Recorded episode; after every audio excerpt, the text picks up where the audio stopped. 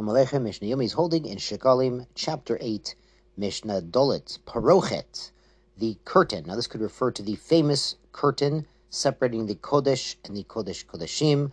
That was actually a pair of humongous curtains in the second temple. In the first temple, which was a smaller building, there was a wall there called the Amma Traksin. It was an Amma wide.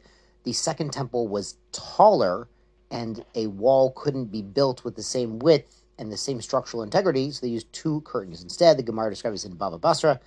Um, but this could also this prochit could also be a number one of the other curtains that the Gemara refers uh, to in Yuma um, that were around the temple courtyard. Anyway, whichever curtain this is, shenitmate, it became tame bevlad hatuma with a secondary source of ritual impurity. Now that might sound strange, and the reason is a secondary tuma is only effective on food and drink. Recall a source of tuma, an av hatuma, a father of tuma, can contaminate people and make them a sheni, and the people can contaminate food and drink, but not people and kalim. And curtain is a kli. So what's going on here is this tuma is a rabbinical tuma, and it's it's davka by vlada tuma of mashkin of beverages because there was reason to c- confuse these with certain liquids which are an av hatuma. Those are liquids that come out of the body of a zav or a zava uh, or a nida. These liquids could be an av hatuma, and the, the, there could be confusion between these and liquids which are really a secondary tuma. So the so rabbinically, kalim could become tame in certain circumstances from a vlad hatuma, from a secondary tuma. So what would we do when the spit hits the fan, rather the curtain in this instance? Matbilinota, we would take it to the mikveh bifnim, inside the temple Azara. They had a mikveh there in the temple. They would take it there, machnisinata miyad, and you could put it back immediately. So because it's a rabbinical tuma, it's not a deraisa level tuma, you could didn't have to take it out of the temple mount to an outside mikveh, and you could put it back right away. You don't have to wait for harav shemesh for sunset. Shenitmet ba'avatuma, but if a prochet got hit with an avatuma, a real biblical source of tuma contamination impurity, madbilanot tabachutz, they would take it off the temple mount to a different separate mikveh, v'shoctinota b'cheil, and they would spread it out in the cheil. Now the cheil is the area outside, it's on the temple mount, but it's outside the temple walls. We'll actually read on, on Shabbat that they would send out impure people from the machane, from the you know the camp, and this includes impure kalim from the temple. The imhai tochadasha, and if this was a new parochet, a new curtain, shot al gaga They would put it over the roof of the columns. You know, they'd hang it up very high where everyone could see it. Kadesha yiru am that everyone will see it at malachtan shina that it's a beautiful, wonderful curtain. Now, this isn't showing off. This is showing people, look, we took your shkalim, you gave your shkalim to the temple, and part of that shkalim and the part of your donations and your support is used to make the temple beautiful. Onto Mishnah Hay with more about the parochet. Rabbi Shimon ben Gamliel Omer.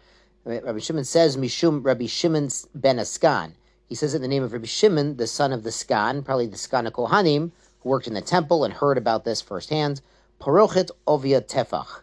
This parochet was a tefach thick. This is quite thick for a curtain.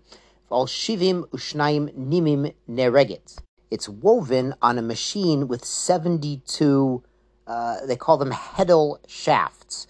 Basically, there's a crisscross, and you need something to raise and lower the alternating threads to weave in between. It's not really a machine, you understand. It's like a, it's like a, um, basically, it, it's a huge loom, and you use something to alternate raising and lowering to get the threads through. There were 72 of these.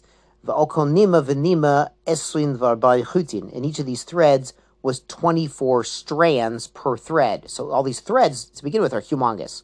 Uh, Arka arba'im amma. And the length of this curtain was 40 amma high, rochba esrim amma, and 20 amma wide. And these are the dimensions, the inside dimensions of the Kodesh, of the the holy area of the temple, and also the Kodesh Kodashim. So this curtain is going in between the Kodesh and the Kodesh Kodashim uh, dividing that space inside the temple building itself.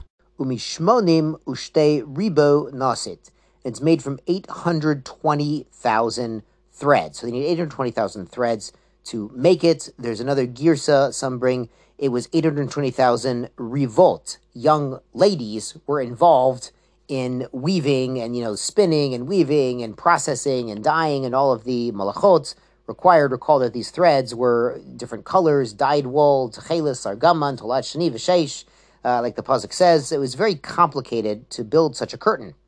Ushtaim osim bekol yom. They make two curtains every year. Now the reason is brought in the uh, in the Gemara that there was actually smoke uh, in you know on, on, the mizbeach, the mizbeach hazachav. They were burning ketoret, and inside uh, they were on Yom Kippur. They also on the Kodesh Kodashim uh, offered ketoret. So there was smoke hitting these curtains and darkening them. So it was kedai to replace them every year. Ushlosh kohanim matbilin ota, and you needed three hundred kohanim to put it in the mikveh and pull it out. You understand, once uh, curtains or tapestries or rugs uh, get wet, they're extremely heavy. You need 300 kohanim to schlep it out of the mikveh. Sei gesund, chazak and be well.